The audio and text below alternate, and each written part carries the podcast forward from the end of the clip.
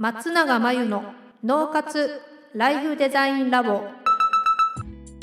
松永真由の脳活ライフデザインラボをお聞きの皆さんこんにちは。メンタルコーチの松永です。この番組では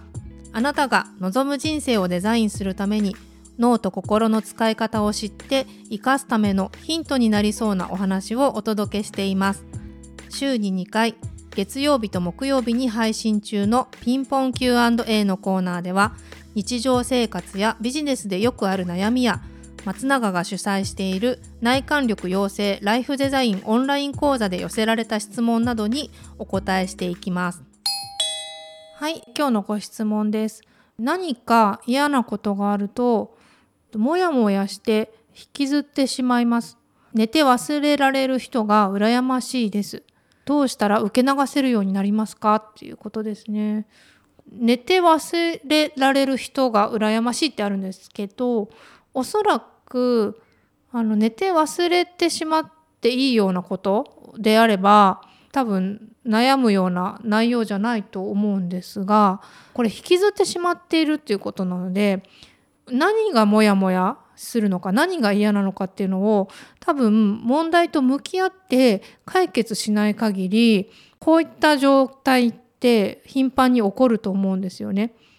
なんでこれ受け流せるようになる必要って別にないなと思うんですよ。